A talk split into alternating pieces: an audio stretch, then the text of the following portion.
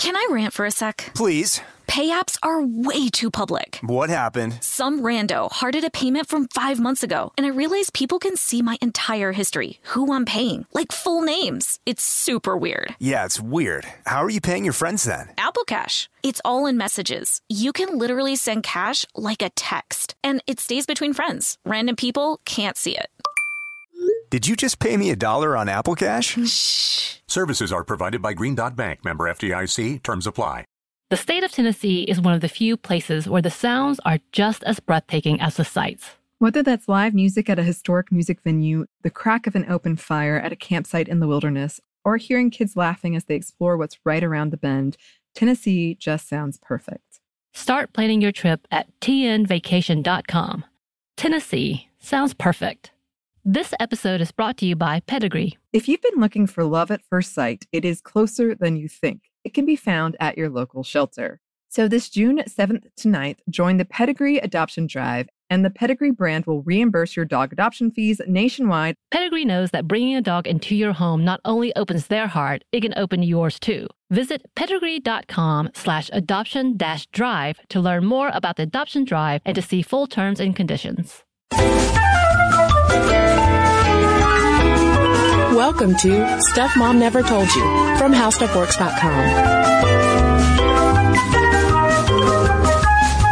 Hello and welcome to the podcast. I'm Kristen. And I'm Caroline. And last episode, we talked about the future of gay marriage and we realized what a perfect segue into wedding season. Hooray. Hurrah! It is August and wedding season is officially in full swing. So this episode, we're talking about engagement rings. Mm-hmm. And the next episode, just to round out a wedding week to kick off wedding season because of course with stuff mom never told you there's endless fodder for us to talk about with wedding season wedding related topics. So we're going to kick it off with engagement rings. Next episode spoiler we're going to talk about bachelorette parties Woot. woot but Penis let's straws. yes but let's start on, on a classy note Diamonds. with engagement rings and diamonds 75% of american brides are wearing a diamond engagement ring. And Caroline, can you guess how much the average engagement ring costs? Is it two months salary? It's about two months salary. According to a 2009 survey from theknot.com, the average engagement ring costs 5,847 clams. Hmm. Interesting. Yeah. It's a lot of money to wear on your finger. It's not cheap. Uh, so let's jump right in to a timeline of engagement rings when we started wearing these pricey rings, what they symbolize and what the deal is with those diamonds. We touched on the diamond aspect a long time ago, years ago in a podcast solely devoted to diamonds, but we figured it's high time to revisit this. Yeah, there is a long history of engagement type or betrothal type jewelry. Uh, that men present to their beloveds. Uh, everything, you know, from ancient Egypt to Rome to Asia. Uh, just a tradition of grooms giving brides some kind of essentially like betrothal tag. Yeah, although my my favorite of these are called puzzle rings that appeared in the first century BC in Asia. But one of the first recorded uses of a diamond engagement ring comes in 1477 with Archduke Maximilian of Austria, who proposed to Mary of Burgundy. Yeah, and the ring supposedly had uh, thin, flat pieces of diamond in the shape of an M for her initial. How sweet. That does sound kind of sweet. We, I hope you really did love her. Maximilian? Yeah. Maximilian and Mary. I have a feeling that this was probably more of a diplomatic union, but I like the idea of those little diamonds spelling out her initial. That's That- true. That was at least thoughtful. It was thoughtful. Um, but moving forward a little bit, there, there is some sketchy history of engagement rings and things that we are not quite sure how accurate they are. But one of them that we're not quite sure of, but that is interesting, if it is true, um, in the 18th century, Puritans in America supposedly gave their betrothed thimbles instead of rings, which they thought of as frivolous. But eventually many women were like, I want a ring still. And so those thimbles got sawed off to be actual ring shaped items. And the Victorians were also fans of romantic jewelry. We have things like poesy rings and also in the 1800s, jewelry made from human hair. I, I posted a picture of that on our Tumblr a, a while ago. Um, and they also used gemstones to spell out terms of endearment. So a very strong connection between romance and jewelry. And in the 1840s, the engagement ring tradition, as we think of it in a more modern sense, really takes off in the United States. But at that time, they were given to both women and men. It's not until the 1900s when the women only custom really takes hold. Yeah, well, so uh, the push to give diamonds really got going in uh, towards the mid to late 19th century. Uh, in 1867, the diamond supply got a huge boost when diamonds were discovered in the Cape Colony in Africa, which is now part of South Africa, and that that gets us rolling on the De Beers Mining Company, and a huge flood of diamonds into the market. Yeah, previously, diamonds had only been found in Indian riverbeds in Brazilian jungles. So they really were these precious gemstones that were often reserved for wealthier people and royalty. Uh, but when Cecil Rhodes founded that De Beers Mining Company in 1880, it shifted the entire industry. And six years later, in 1886, Tiffany and Company introduces the Tiffany setting, which was designed to maximize a diamond's brilliance by raising it up from the band, as opposed to like with Archduke Maximilian's ring setting, which had the thin flat pieces of diamonds set into the band. Tiffany really put the diamond in the spotlight. Yeah, and then moving forward into the 1890s, we have the appearance of affordable wedding and engagement rings in mail order catalogs. So that's how popular and commonplace they were becoming, that you could pick up a Sears and Roebuck catalog and buy your sweetie an engagement ring. And then in 1918, we have Cartier creating the Trinity ring for Jean Cocteau, who gives one to his lover, poet Raymond Radiguet, and it's still a traditional uh, wedding ring in France. And that's the Trinity ring is when you have uh, the three bands that interlock. I think it's white gold, yellow gold, and rose gold, if I'm not mistaken. Somebody correct me. So even though at this point engagement rings are still being given, it's still not the idea of giving someone that huge rock. The whole idea of a man needing to spend two months salary on a ring to really prove his worth and really give that woman a, a ring that she deserves, that she's going to wear on her hand for the rest of her life or for the rest of their nuptials, however long that might last. Um, and in the background, we have some legal changes that are about to start going on, which is going to play a big part in why we see diamond engagement rings as the standard today. Now, there used to be a law called the breach of promise to marry that allowed women to sue for breaking off an engagement because essentially marriage was, you know, very much an economic arrangement. Women would literally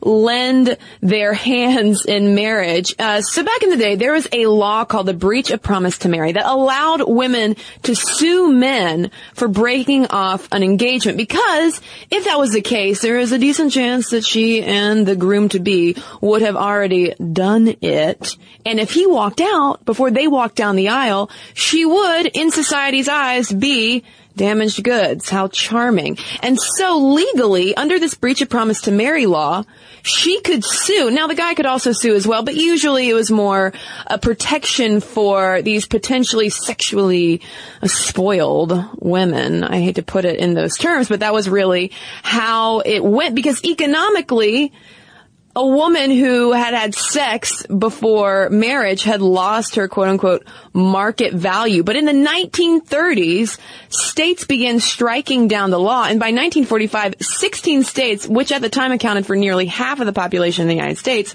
had made it obsolete. But what is happening at the same time, Caroline, to maybe swoop in symbolically and take the place of these breach to marry laws? Oh, that would be diamond engagement rings. Uh, we're becoming more than just decorative jewelry or something that maybe just the upper class or the royalty were giving to their uh, beloveds.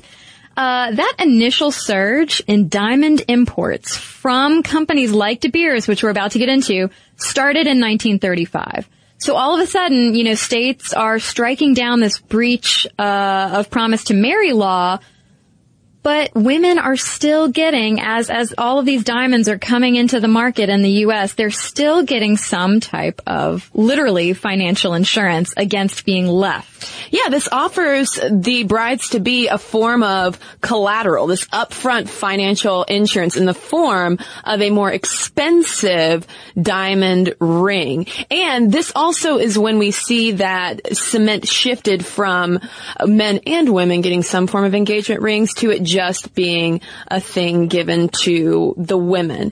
Um, and as this is happening too, this is a boon for the De Beers cartel because as you mentioned, we have the discovery of all of those diamonds in South Africa around 1870, which endangered the investments made by British financiers who had organized the mines there because the market was flooded with all of these new diamonds. And so these financiers were worried that the diamonds would become only semi-precious stones. Enter De Beers Consolidated Mines Limited. How they were able to do this, I don't even know. Well, it is funny to think about. I, I thought the same thing. Like, that is so shady. But I I mean, I feel like as we've discovered on the podcast so many times, uh, stuff was just shady back then. Yeah, could, could, could you offer our listeners a rundown of the extent of this De Beers diamond monopoly? Yeah. So basically, when all these investors were so concerned about protecting their interests and their investments in these mines, they decided to merge into a powerful single entity in 1888, which was the De Beers Consolidated Mines Limited. But in London, they operated under the name Diamond Trading Company. That's nice and generic. In Israel, they were known as the Syndicate. Across Europe, they were called the Central Selling Organization, which was an arm, a supposed arm of the Diamond Trading Company. And in Africa, outside of South Africa, they were disguised under various subsidiaries. So like, I mean, people, only people who are doing shady things need to, uh, cover it up, right? Yeah, because they were creating this massive diamond monopoly, which allowed them to stabilize the price of diamonds because other commodities values are fluctuating in response to economic conditions because hello, what's about to happen? The Great Depression sending commodities prices down. But the diamonds prices were actually increasing at that time due to the power of that De Beers entity. But in the late 1930s, demand for diamonds was still down in Europe. And so De Beers said, you know what? We have a giant potential market in the United States. But they also had, with so many diamonds, problems with quality and problems with some lagging sales. So, bring in the marketers. Yeah, well, around this time, about three fourths of all the De Beers cartel's diamonds were sold for engagement rings in the U.S. But it is funny to note that, like, if you go back and look at rings from this time, you know, a lot of jewelers were quoted in stories about this stuff. They are of really poor quality because people were not as concerned with quality, clarity, cut, all of that stuff we know as the four C's now. They just wanted a big old rock. And so quality did suffer. But yeah, it's, this is really a job for marketing now. And so De Beers brought in agency NW Ayer, which stressed the need to strengthen the association of diamonds with romance in the public's mind, convince young men that diamonds are a gift of love, and convince women that they're an integral part of courtship. And, and what are our attitudes about engagement rings today in 2013? Same thing, that they're a gift of love that you have to get it for your fiance and the woman has the opinion, you know, like, oh, well, if I don't get a ring, like, I mean, that's just part of engagement. I have to get a diamond ring. Right. And not just any ring. It needs to be an impressive diamond ring so that she can do the show off with, Mm-hmm. with, uh, you know, flashing her, her rock for friends and family and who knows, just strangers in grocery lines. And it's incredible to think of how they were able to do things like tap into this early celebrity culture. Right. Because by this point, movie stars were really huge. And so they would do things like have diamond photo ops essentially for movie stars to show off their rings. Uh, they would take out print and radio ads, but they still needed a slogan. And in 1947, copywriter Frances Gerety coined a diamond is forever, which Advertising Age in 1999 named the slogan of the century. And I like to think of Frances Gerety for Mad Men fans out there. I like to think of her as a Peggy Olson mm-hmm. before her day. This episode is brought to you by Snagajob. Snagajob is where America goes to hire with the deepest talent pool in hourly hiring. With access to over 6 million active hourly workers, Snagajob is the all in one solution for hiring high quality employees who can cover all your needs on demand, temp to hire, part time, or full time. You name the position warehouse worker, retail associate, grocery store clerk, fitness trainer, baker, stylist, bellhop, podcast producer. Yeah, Snagajob's got a worker for that. With their easy to use platform, you're able to seamlessly post and fill available positions quickly with a dedicated customer support team to provide all the help you need along the way. Kind of nice knowing you have a talent pool like that in your own backyard, right? Snagajob is the partner you need to keep your business running smoothly. Visit snagajob.com or text snag to 242 424 to talk to an expert. Snagajob.com, where America goes to hire. Can I rant for a sec? Please. Pay apps are way too public. What happened? Some rando hearted a payment from five months ago, and I realized people can see my entire history, who I'm paying, like full names. It's super weird. Yeah, it's weird. How are you paying your friends then? Apple Cash. It's all in messages. You can literally send cash like a text, and it stays between friends. Random people can't see it. Did you just pay me a dollar on Apple Cash? Shh. Services are provided by Green Dot Bank, member FDIC. Terms apply.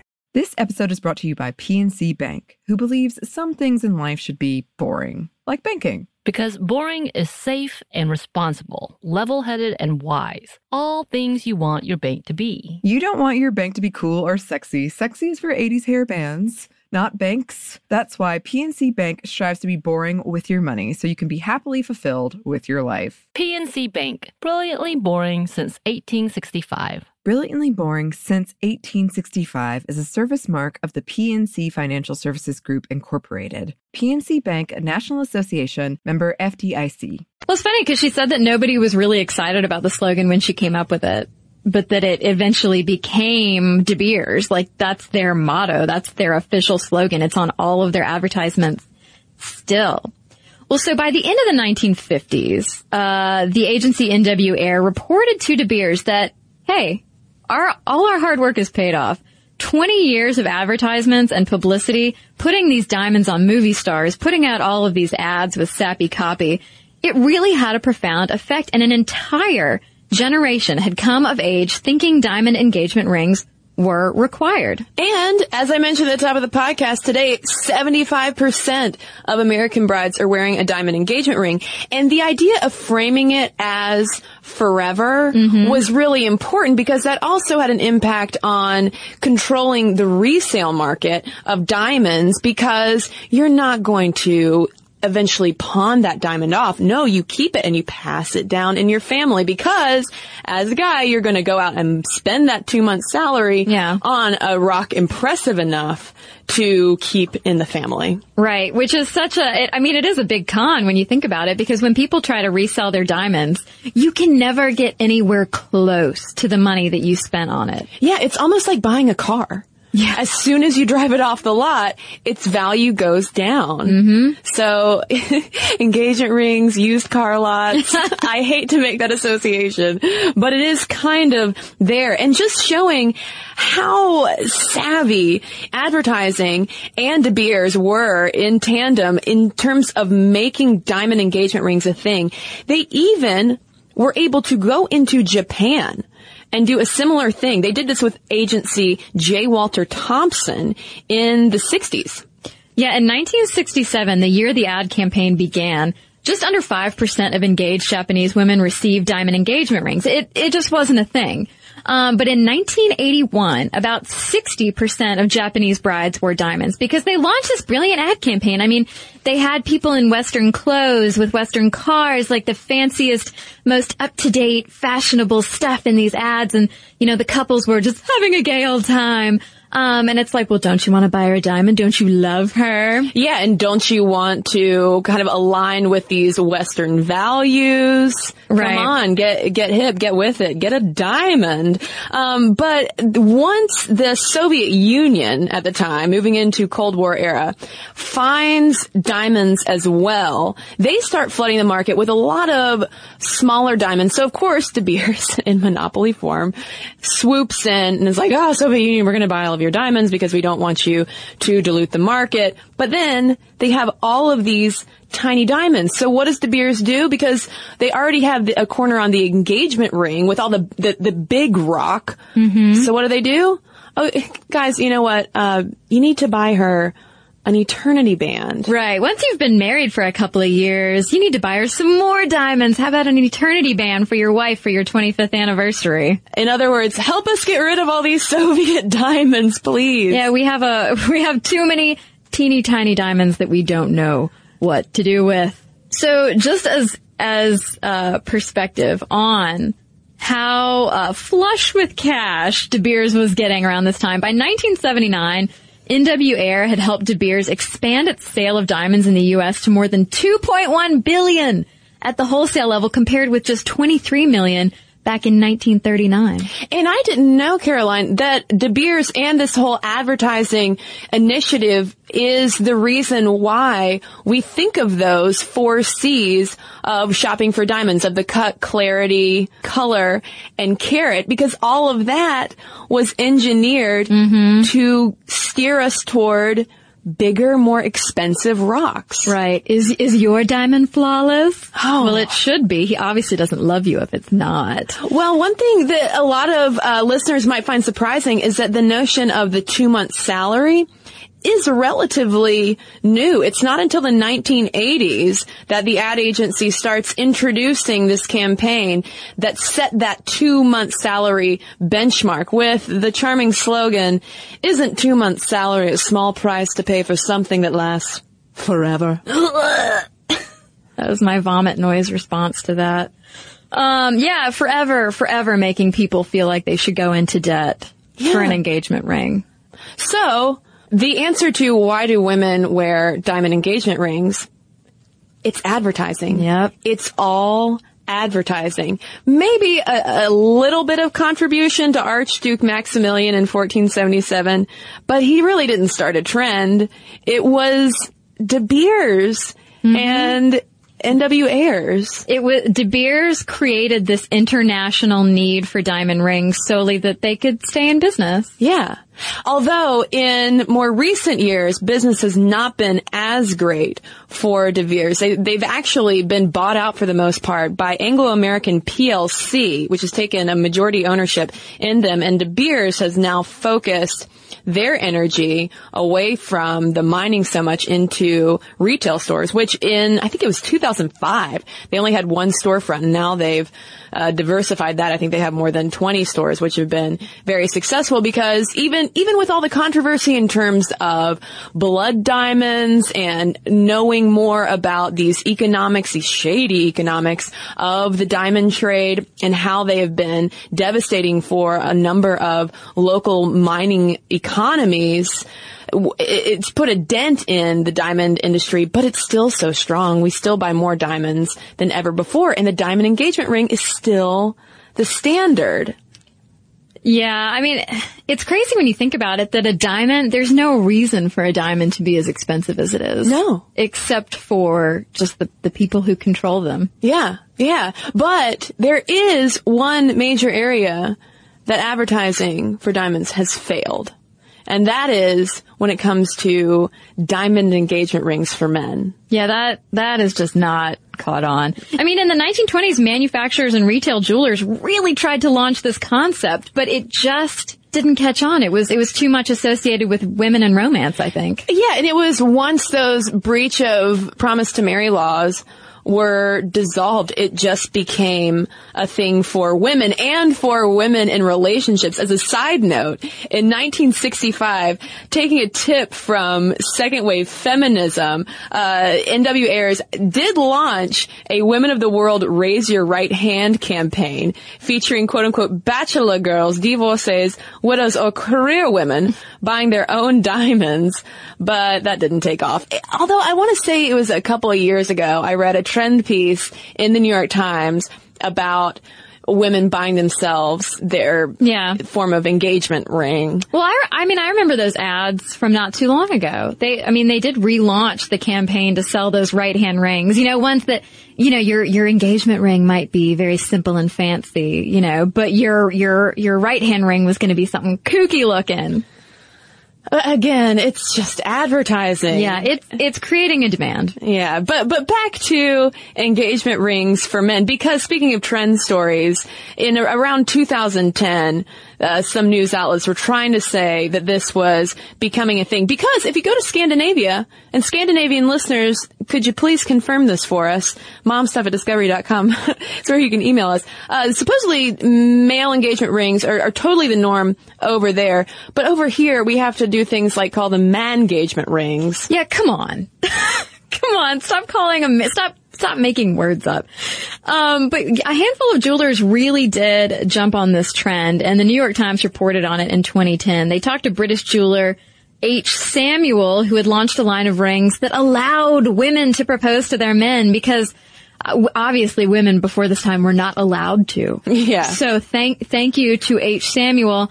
And then there, jeweler Navori in Washington State offers rings for men ranging from about four hundred dollars to nearly three thousand. And history professor Stephanie Coontz out at uh, Evergreen State College explained it thusly. She said, "It's a logical extension of our increasing rejection of the double standard of sexuality."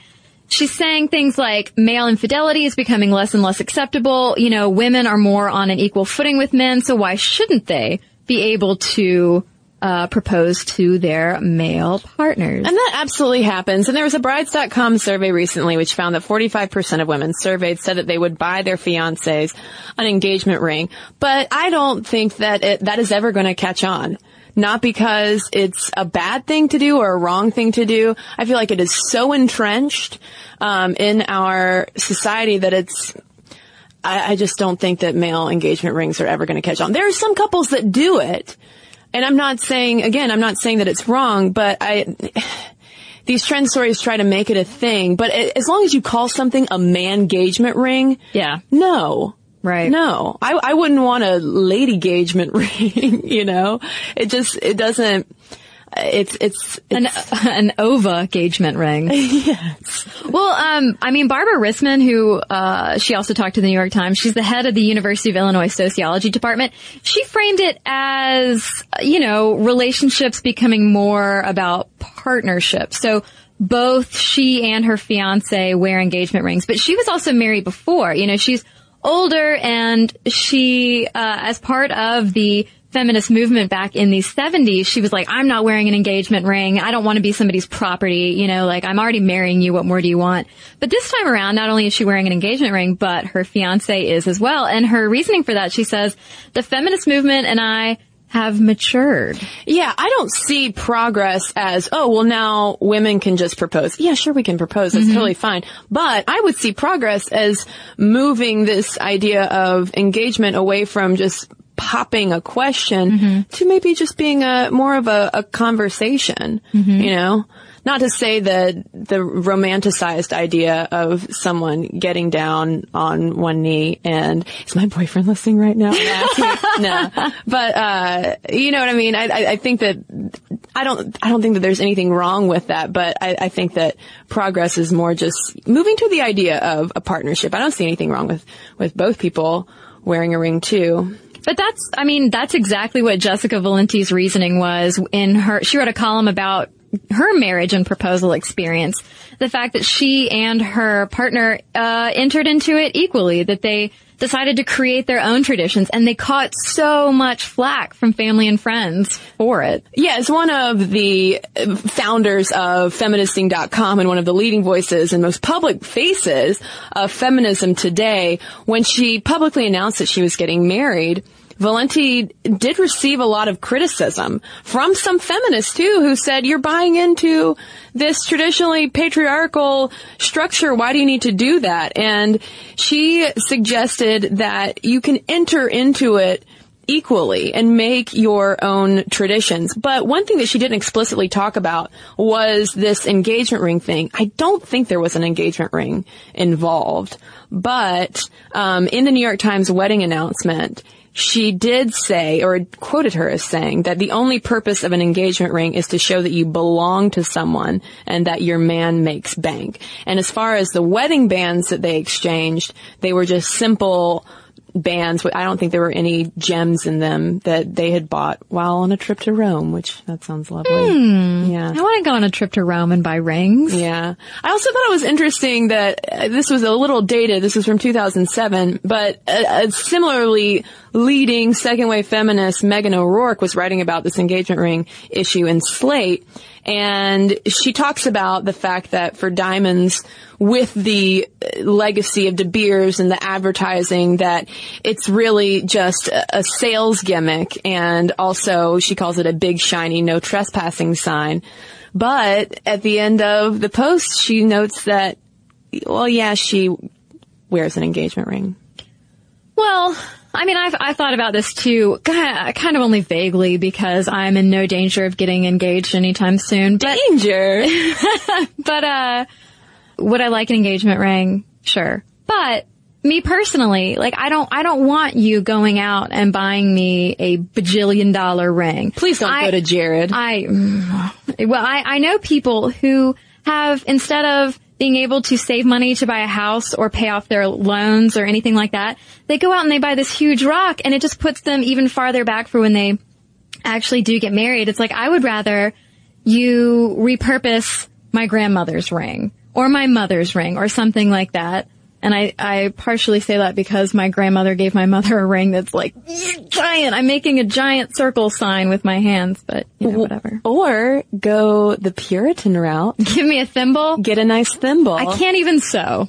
So the symbolism wouldn't even be a thing for me. No, but they cut the cut the top off. I probably I thought leave. you liked that. I mean, I, I think it's, I think it's funny. Or maybe one of those uh, Victorian era, uh, maybe a hair. He could use his hair to weave a ring. I could probably just go to my shower drain and weave a ring out of that anyway. No herring. Okay, I'm just I'm just saying. Uh, well, speaking of gender, there have been some studies on gender roles and engagement rings. There was one called "With This Ring I Thee Wed," relating gender roles and love styles to attitudes toward engagement rings and weddings by Shirley M. Ogletree that came out in Gender Issues in 2010. And, she basically just surveyed a bunch of college students about this. And the, the main takeaway from the study was that women, in fact, do not care about getting big old bling rings and having massive weddings more so than men. Men and women were pretty much equally invested in the notion of an engagement ring and also the relative fanciness of said rings. Um, but she pointed out there were two groups: the the group with the gender stereotypical attitudes and the gender transcendence group, which I just think sounds so lovely. Uh, it sounds like there should be clouds. Um, their their attitude, the gender transcendence attitude, was significantly uh, correlated with the idea that uh, relationships should be more egalitarian, and there there was a le- less of a desire there for the expensive engagement rings or weddings. Whereas um, college students that she surveyed who had those more gender stereotypical attitudes regarding male and female roles did, both male and female, tend to uh, want a more traditional, expensive wedding and engagement. Now there was also another study examining the amount of money spent on engagement rings by men. This is all so very heteronormative for the moment. Um, and they compared it to the age and income of the women, and they found that younger women received more expensive rings. Also women with higher income which conformed to predictions derived from sexual selection theory because the idea is that younger women will get bigger rings because they cost more because their worth, in quotes, is higher because since they're younger, they are more fertile, etc. But, uh, all of this said, the greatest predictor of the price of an engagement ring wasn't so much relative to the female, but more how much the guy made. The more money he made, the bigger the ring that Right. he bought. Which again, this still though ties into that idea of, well, is an engagement ring, buying a huge engagement ring, so much a symbol of one's love or a symbol of a guy's income? Does it, is it again just a bragging right not only that, hey, this is, this is his gal, especially if he's not wearing a ring, hey, this is, uh, my betrothed. Don't, don't, you can look but don't touch. Uh, and look at how much I spent on the ring. So he's like twice raised up almost. So he could be putting his bank account on display, or he could just be getting what he thinks he needs to get for the fiance. yeah, and we're talking in very symbolic terms. Right. You know, I don't, I don't think that, uh, that men are, are evil No, no. trying to parade women around like cattle by, Yeah, no. via going to Tiffany. But this is why that, that symbolism and the history of it is why engagement rings are often met with disapproval Right. By, feminists. Well, I, I do look forward. You, you mentioned, uh, you know, this is all very heteronormative for the moment. I, I did try to look up uh, stuff on engagement rings among gay couples, but really there's nothing out there except maybe uh, tongue-in-cheek etiquette guides for who should propose to whom. Should we both wear rings? Should only one of us wear rings? That is something that I would like to hear from listeners, you know, from, from gay and lesbian couples out there, like, who have gotten engaged, gotten married. What did you decide to do? Did you both wear rings? Did only one person wear rings? Because, um, some of the etiquette out there is like, hey, do whatever you want. Um, Gawker's only warning for men was a diamond encrusted band on top of a wedding ring is going to make you look like Liberace. So I actually want to hear from listeners about what, what they have done. Yeah, Michele Kort, who is the editor of Here Comes the Bride, Reflections on Lesbian Love and Marriage, uh, said that lesbians have long worn matching rings, so they might do that. But then again, all of it kind of ends with make up your own traditions, which I think is great. Yeah. That same-sex couples have more of a blank slate to create their own traditions without, as in the case of someone like Jessica Valenti, getting a lot of flack from family and friends saying, well, you're not, well, where's the, but you're, you know. Mm-hmm. so we want to hear though from couples now about this engagement ring issue because there is a n- not so bright history as to why we wear diamond engagement rings. Guys, I want to know about this issue of men wearing engagement rings too. Would you wear one? Do you think that it's a bit imbalanced that it's women who receive the engagement ring? The idea that we should spend two months salary on a ring, which again, that is only a product of advertising. Let us know all of your thoughts momstuff at discovery.com is where you can send them. And we didn't even get into, uh, you know, the Facebook photos of girls showing off their rings. And would you do that? I'd probably do it. I'm very conflicted. help, help me sort out my, my feelings about engagement rings by writing to me and Caroline at momstuff at discovery.com. You can also find us on Facebook and tweet us at momstuff podcast. This episode is brought to you by Snagajob. Snagajob is where America goes to hire with the deepest talent pool in hourly hiring. With access to over 6 million active hourly workers, Snag a Job is the all in one solution for hiring high quality employees who can cover all your needs on demand, temp to hire, part time, or full time. You name the position warehouse worker, retail associate, grocery store clerk, fitness trainer, baker, stylist, bellhop, podcast producer. Yeah, Snagajob's got a worker for that. With their easy to use platform, you're able to seamlessly post and fill available positions quickly with a dedicated customer support team to provide all the help you need along the way. Kind of nice knowing you have a talent pool like that in your own backyard, right? Snagajob is the partner you need to keep your business running smoothly. Visit snagajob.com or text snag to 242 424 to talk to an expert. Snagajob.com, where America goes to hire. This episode is brought to you by PNC Bank, who believes some things in life should be boring, like banking. Because boring is safe and responsible, level headed and wise. All things you want your bank to be. You don't want your bank to be cool or sexy. Sexy is for 80s hair bands, not banks. That's why PNC Bank strives to be boring with your money so you can be happily fulfilled with your life. PNC Bank, brilliantly boring since 1865. Brilliantly Boring Since 1865 is a service mark of the PNC Financial Services Group, Incorporated. PNC Bank, a National Association, member FDIC. The state of Tennessee is one of the few places where the sounds are just as breathtaking as the sights. Whether that's live music at a historic music venue, the crack of an open fire at a campsite in the wilderness, or hearing kids laughing as they explore what's right around the bend, Tennessee just sounds perfect. Start planning your trip at tnvacation.com. Tennessee sounds perfect. And now back to our letters. All right, Kristen, I have one here from Isaiah. Uh, Isaiah writes, as a lover of genre fiction, I've found e-readers and iBooks a boon for a reason that relates to one of your recent podcasts. I find the covers of genre fiction embarrassing.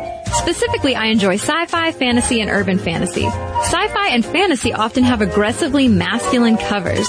Biceps and barely covered boobs abound. And urban fantasy, often written by women, have romancy covers. Think man with floppy hair, artistic stubble. What is artistic stubble? And boyish features looking pensive. Now I can enjoy my vampires, wizards, and ray guns without having to explain to every passerby, no, the writing's actually really good. So thank you.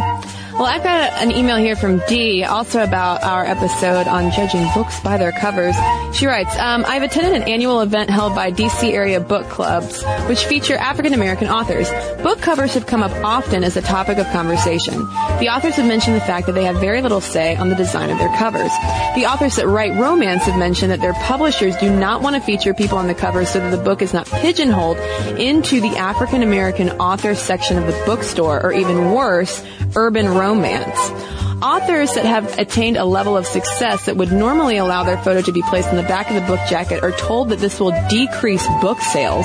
And also authors with stereotypically African American names are encouraged to adopt a pseudonym or to use an initial instead of their given name. Several of the more commercially successful authors have re-released their early work with their given names instead of pseudonyms, and there are also mixed feelings within this community as to whether an African American author section should exist at your local Barnes & Noble. Does this section do more harm than good? Just some food for your literary thoughts. Yeah, some food indeed. Um, that was something that we did not bring up, which is uh, race and ethnicity, and that was something when we were researching that issue of gender and authors and book covers and book marketing. Uh, that was a conversation that came up, saying, "Hey, yeah, we've got this whole thing about women, but you know what's even worse? Issues for writers of color." So, um, thanks so much, Dee, for bringing that up because that's definitely an area that needs to be addressed. And if you have an area that needs to be addressed with us, you can write us at momstuffdiscovery.com. You can write us over on Facebook as well. Follow us on Twitter at Momstuff Podcast and on Tumblr at stuffmomnevertoldyou.tumblr.com. And as always, you can watch us four times a week over on YouTube. It's youtube.com slash stuffmomnevertoldyou. And don't forget to subscribe. For more on this and thousands of other topics, visit howstuffworks.com.